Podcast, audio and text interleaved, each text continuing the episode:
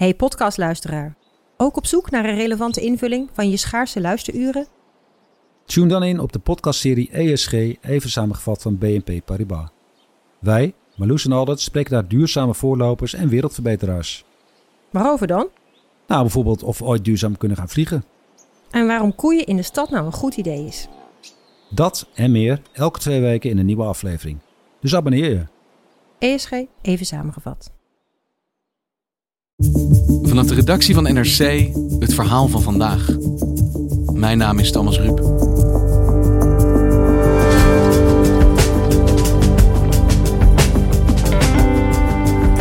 De deadline is vandaag. Tot 12 uur vanmiddag kunnen kandidaten zich aanmelden voor het lijsttrekkerschap van het CDA. Het gaat om meer dan alleen een nieuw gezicht, ziet politiek verslaggever Lemja Ahawai. Binnen het CDA staat een ware richtingenstrijd op het punt van ontbranden.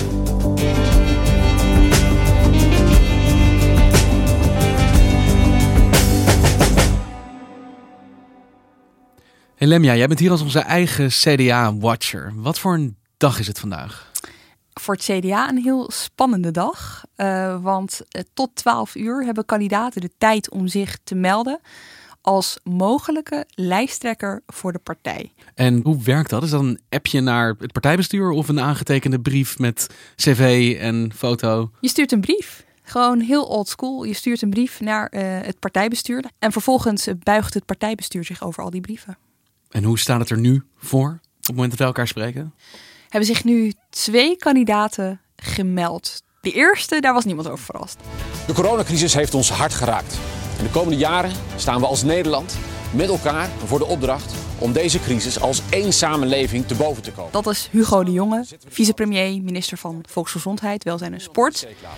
Juist in moeilijke tijden heeft het CDA altijd verantwoordelijkheid genomen. En in die traditie wil ik staan. En daarom stel ik mij kandidaat als lijsttrekker van het CDA. En de tweede kandidaat, die meldde zich dinsdag. Ik krijg energie van het helpen van mensen. In de politiek heb ik me jaren ingezet voor goede zorg. Voor Dat is Mona Keizer, de staatssecretaris voor Economische Zaken en Klimaat. Het CDA-gedachtegoed is mij met de paplepel ingegoten. Hier, op Volendam. En van haar had toen de jongen zich had gekandideerd eigenlijk niemand meer echt verwacht dat ze het zou doen. Dat je samen sterk bent. En daarom ben ik graag uw lijsttrekker. Oké, dus het is Mona Keizer tegen Hugo de Jonge. Dit wordt een tweestrijd. Ja, dat is dus echt interessant. Want we hebben hier gewoon te maken met niet alleen een machtsstrijd, maar ook een ideeënstrijd. En dat gaat het de komende tijd zo boeiend maken. Aan de ene kant staat Hugo de Jonge, die zegt het CDA dat is een middenpartij, daar moeten we die partij heen brengen. Hugo de Jonge wil met het CDA gaan verbinden, weg met de polarisatie. Hij wil met het CDA opkomen voor de gewone Nederlander. En aan de andere kant heb je Mona Keizer. En die ziet de winst voor de partij meer aan de rechterkant.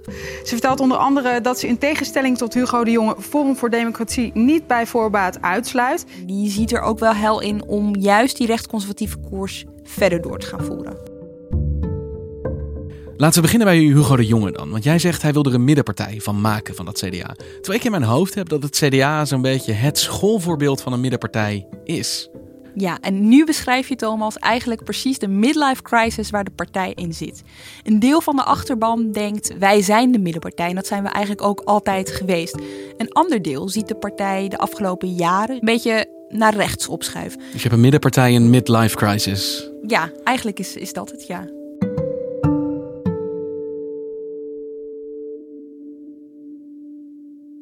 Wanneer is dat begonnen, dat gevoel? Voor een groot deel begon dat in 2010. Goedemorgen vanuit de Rijnhal in Arnhem. Voor sommigen is het een hoogtepunt voor de democratie. En voor anderen een dieptepunt voor de partij. Maar vast staat dat... We herinneren ons natuurlijk allemaal nog het legendarische congres. Dat... Ik ga naar microfoon nummer 7. Dat ik uh, zelf af en toe nog wel eens terugkijk, uh, moet ik zeggen, de hoogtepunten ervan uit 2010. Ik houd van onze partij. En ik geloof in onze partij. En het onderwerp van dat congres was: moet het CDA samenwerken met de PVV of niet. We moeten beseffen dat Geert Wilders, gedoopt om de waterstofperoxide, Geert Judas Wilders is. En wij moeten niet met hem samengaan. Dat moet duidelijk. Uiteindelijk stemde toch zo'n twee derde van de leden voor samenwerking met de PVV. Hier vanaf het podium was het duidelijk dat de resolutie is aangenomen. Dat is een trauma, daar zijn sommige CDA'ers eigenlijk nog steeds niet overheen. Want ook nadat het mislukte, hè, die, die gedoogconstructie met de PVV, als je kijkt naar de koers van het CDA, die bleef toch wel recht van het midden. En het was een duidelijke actieve koers. Het was een besluit om zich rechtser te gaan positioneren. Ja, want het CDA die wist niet meer de oude cijfers te halen, hè, de oude zetelaantallen van de tientallen. Het hoogste wat uh, Buma wist te halen was 19. En wat ze wel zagen was dat rechts ondertussen wel aan het groeien was. Dus de opkomst van Forum voor Democratie. Dus ze zagen het succes van de PVV, van de VVD. En binnen het CDA waren er een aantal mensen die dachten: oké, daar ligt ook voor ons de winst.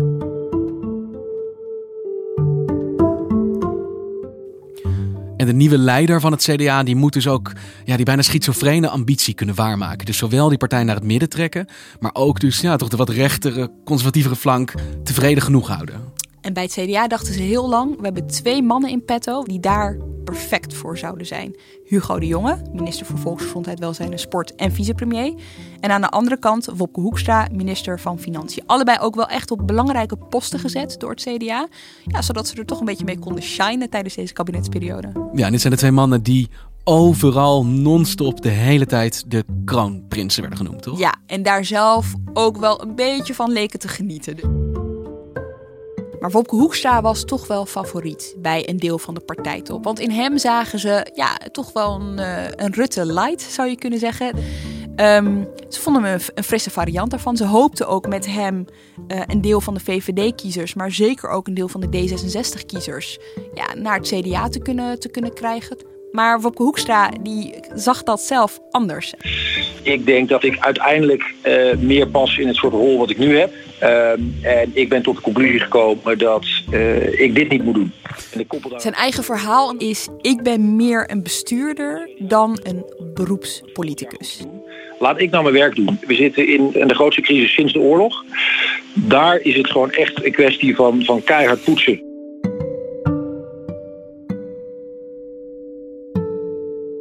En zit er nog meer achter, denk jij? Nou, uh, hij heeft de afgelopen tijd natuurlijk een grote rol gespeeld in Europa. En uh, hij wilde niet dat er onvoorwaardelijk geld in die landen werd gepompt die enorm hard door de coronacrisis uh, geraakt zijn. En veel Europese landen hebben hem dat niet in dank afgenomen. En dan moet je wel een bepaald soort type zijn om daarmee om te kunnen gaan. Hij werd gehaat eigenlijk vanuit bepaalde hoeken. Ja, ja. En daar had hij toch wel zwaar mee. Nou ja, je moet in ieder geval uh, constateren dat uh, met alle goede bedoelingen, uh, hebben Rutte en ik het vanochtend ook met elkaar over gehad. als je zoveel storm oogst, ja, dan heb je toch iets niet goed gedaan in de communicatie. En stel Hugo de Jonge wordt lijsttrekker van het CDA. Hoe zie jij dan zijn politieke profiel? Wat gaat dat betekenen voor het CDA? Hij, Hugo de Jonge spreekt steeds van een CDA dat een middenpartij is. Uh, dat wil hij met die partij voor elkaar krijgen. En dan kun je afvragen, wat is eigenlijk een middenpartij in deze tijd? Hè? Uh, want net zoals dat we vragen, wat is links nog of wat is rechts nog? Hmm. Kun je ook afvragen, wat is het midden? En wat is dat midden van Hugo de Jonge dan? Nou ja, hij heeft zich de afgelopen tijd hier en daar uitgelaten over iets. Bijvoorbeeld, hij is minister voor Volksgezondheid. En wat hij vindt is dat de marktwerking in de zorg te ver is doorgeschoten. Dat wil hij terugdraaien. Hij heeft in december, en dat was best bijzonder, want ministers doen dat niet snel, buiten hun portefeuille om uh, praten, want dat vinden ze oncollegiaal. Maar in december heeft hij in NRC voor het eerst gezegd dat hij uh, grenzen wil gaan stellen aan zowel vluchtelingenstromen als aan arbeidsmigranten. Nou, dat was voor het CDA best wel nieuw, best wel een spannende uitspraak. Dus hij kan als ideale ruimte het midden noemen, maar dit appelleert toch ook wel duidelijk aan de rechterflank dan van het CDA. Dus zo, zo klinkt het. Zo zou je het kunnen interpreteren op basis van de discussie zoals die natuurlijk jarenlang in Nederland is gevoerd. Tegelijkertijd um, zou je ook kunnen zeggen, gewoon realistisch kijken naar wat komt er naar binnen en naar buiten. Dus uh, is, is niet alleen maar rechts. Zou ook prima een discussie van het midden kunnen zijn. En eh, ook heel belangrijk, hij wil heel graag de grote stad weer aanspreken. Dus eh, het CDA is een partij die het eigenlijk sinds oudsher vooral goed doet in plattelandsgebieden. Hè. Echt een begrip daar, de boerenpartij. Maar Hugo de Jonge die heeft in de interviews op de dag van zijn kandidaatstelling ook al vaak gezegd, um, en hij heeft veel van die interviews gegeven, um, het CDA moet die grote stad weer gaan veroveren. En dat is ook wel een wens die klinkt in de top van de partij. En dat is wel het verhaal dat Hugo de Jonge zelf ook probeert te vertellen. Dus Hugo de Jonge past eigenlijk ook perfect bij dat van bovenaf geformuleerde visiestuk. Ja, hij kan het eh, zo boetseren dat hij er perfect in past. In Nederland hebben we nog nooit um, een, een, vrouwelijke lijsttrekker bij het CDA gehad. Hm. En um, met mijn kandidatuur zeg ik tegen al die CDA-vrouwen... Uh, hiermee zet je een stap voor je, voor je ja. dochter, voor onze dochters, kleindochters, vriendinnen, buurvrouwen. Ja. Het kan gewoon. En Mona Keizer dan? Want hij leek dus eventjes nou, verzekerd van deze plek. Maar daar was zij ineens dinsdag. Haar kandidaatstelling is echt om zoveel redenen heel erg boeiend. Ik ben een conservatief, dus ik hou van de geschiedenis. Uh, ik verander alleen, uh, vind alleen dat dingen veranderd moeten worden als het er beter van wordt. Maar met een sociaal hart. En dat heb ik ook laten zien. Alles waar we het net over hebben gehad, over Hugo de Jonge, daar staat zij rechts van. Dus die rechtsconservatieve koers, waar een deel van de CDA-achterban eigenlijk helemaal klaar mee was na Buma, daar staat zij nog voor. Zij noemt zichzelf conservatief. Staat Hugo de Jonge voor de grote stad? Nou ja, zij kan haar stem nog best wel eens gaan, uh, gaan zoeken, juist in uh, die plattelandsregio's in de provincies. En ja, zij is een echte Volendamse. Uh, het opvallende is ook dat Mona Keizer komt uit Volendam. Daar scoort de PVV van Geert Wilders altijd heel goed. En Forum voor Democratie ook. Ja, dat maakt haar kandidaatschap nog net iets interessanter, vind ik. Dus zij kent heel goed de kiezers daar en weet, die mensen hebben een reden om te kiezen voor de PV of Forum voor Democratie. Die moet je niet op voorhand uitsluiten, want dan ja, maak je de tegenstelling alleen maar groter.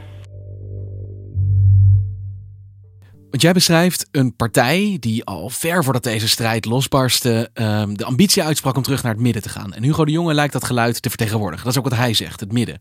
Maar Mona Keizer zegt dus heel iets anders. Die wil juist die rechterkant gaan opzoeken. Hoe wordt daar dan van binnenuit de partij naar gekeken? Nou, ver voordat deze strijd uh, losbarstte, werd er al vanuit de CDA-top gezegd: Mona Keizer, dat is eigenlijk de enige die Mona Keizer graag als lijsttrekker zou willen zien. En dat is uh, ja, best wel, dat werd ook wel op een bepaalde toon gezegd. Hè? Zo van, nou ja, die ziet het vooral zelf zit, zitten met zichzelf. Nou, dat is niet echt een ondersteuning, dat is vrij vernietigend. Ja, en je zag natuurlijk ook de afgelopen dagen na de kandidaatstelling van Hugo de Jonge, gebeurde er iets heel interessants. Je had eerst Sibrand Buma die zich achter hem schaarde, Ferdinand Grapperhaus, minister van Justitie en Veiligheid. Je had de minister van Binnenlandse Zaken, Raymond Knops. Eén voor één zeiden ze allemaal: Hugo, jongen, fantastisch dat jij je hebt aangemeld. Jij moet het gaan doen. En dat is zeker ook wel met een reden gedaan. Uh, in de zin van: we gaan andere kandidaten, lees Mona Keizer onder andere, afschrikken om dit te gaan doen. Um, dat is wel opvallend. Aan de ene kant stel je dus die positie open, zeg je iedereen mag zich melden. Maar zelfs voordat de deadline verstreken is en voordat Mona Keizer zich ook gemeld heeft, zeggen ze eigenlijk al: onze kandidaat, dat wordt Hugo de Jonge. Ja, vaak gaat het om de illusie van een interne strijd. Maar die partijtop weet natuurlijk heel goed wie willen wij het liefst. En wie, ja, wat helpt dan daarvoor om diegene, ondanks dat er een verkiezing is, of ondanks dat we zeggen dat er een verkiezing is, toch ja, een, een goed, een goed plekje te geven? En achter de schermen is die keuze gewoon eigenlijk ook al lang gevallen op Hugo de Jonge. Achter de schermen denk ik wel, dat kun je wel zeggen. Uh, uiteindelijk zijn het de leden die het bekrachtigen. Als je zegt dat prominenten van de partij zeggen dat de enige wie wil dat zij lijsttrekker wordt, zij zelf is. Wat zeggen ze dan eigenlijk? Dat ze denken dat zij kansloos is of gewoon dat zij haar niet zien zitten? Zij wordt wel een beetje gezien als een lichtgewicht binnen het CDA. En daar kun je best wel wat tegen inbrengen. Want Mona Keizer is tegelijkertijd echt een enorm stemmenkanon geweest voor de partij. Uh, om maar een voorbeeld te geven, in 2017 had zij meer voorkeurstemmen als Kamerlid dan bijvoorbeeld Thierry Baudet als lijsttrekker of Tunahan Kuzu, ook lijsttrekker van Denk bijvoorbeeld. Dus dat is best knap, weet je. Ze heeft wel een, een schare fans achter zich. Het is niet een, een nobody. En ik denk dat er tegelijkertijd ook iets anders is gebeurd met Mona Keizer. Ze heeft best wel gewacht tot het laatste moment. En in de tussentijd is er iets anders gebeurd, namelijk Sigrid Kaag heeft zich gemeld als lijsttrekker van D66. En Mona Keizer heeft de afgelopen jaren eigenlijk steeds weer als iemand tegen haar begon over die kroonprinsen, zei: Ja, wacht eens even. Er zijn ook kroonprinsessen. Ze heeft steeds weer dat belang herhaald van vrouwen in de politiek, van die voorbeeldrol van vrouwen. Dus ik kan me voorstellen, maar ik heb het er nog niet gevraagd, dat toen Sigrid Kaag opstond, dat zij dacht: hé, hey, dit verandert het speelveld ook voor mij en ook voor het CDA. Want nu kunnen wij een vrouw tegenover een vrouw gaan plaatsen. Misschien is dat wel heel goed. Zij zichzelf ziet als de kaagkiller. Ja, precies.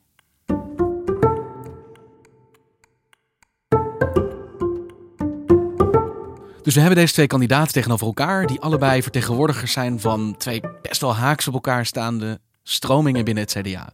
En wanneer wordt nou duidelijk wie het wordt van hen? Ja, dit wordt echt heel leuk, Thomas, de komende dagen. Want het bestuur heeft het zich wat dat betreft ook best wel moeilijk gemaakt. Uh, kunnen zij nog om Mona Keizer heen? Ik denk het niet. Dus eigenlijk dwingt zij hiermee het bestuur om met een tweevoudige voordracht te komen. Terwijl het bestuur eigenlijk het liefst alleen maar Hugo de Jonge naar voren had geschoven. Dus zeg maar, die worsteling van het partijbestuur. Ik denk niet dat ze er omheen kunnen. Ze moeten haar wel naar voren schuiven. Dat is de komende tijd wel echt.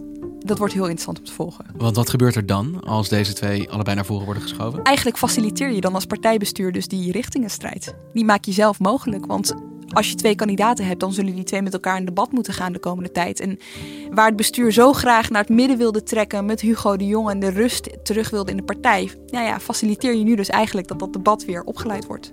En wanneer gaat die beslissing dan vallen? En wie beslissen dat? Het hangt er een beetje af van hoeveel rondes het zijn. Uiteindelijk zijn het de leden die uh, beslissen. Um, en uiterlijk 13 juli, afhankelijk van hoeveel rondes er zijn, maar uiterlijk 13 juli ja, valt het laatste woord daarover. Dus jij hebt ook nog wel een drukke paar weken voor de boeg. En vooral een paar fantastische weken, want ideeën strijden in de politiek, dat is het mooiste wat er is. Nou, succes dan, Lemja. Dankjewel. Graag gedaan.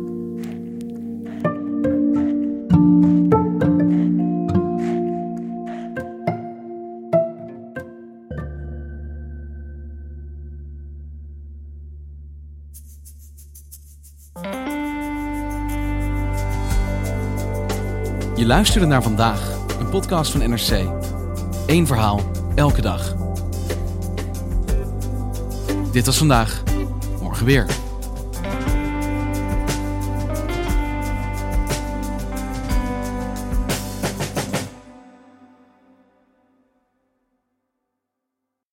Technologie lijkt tegenwoordig het antwoord op iedere uitdaging.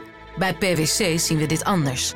Als we de potentie van technologie willen benutten, kunnen we niet zonder een menselijk perspectief. Human-led, tech-powered noemen we dat. Ga naar pwc.nl.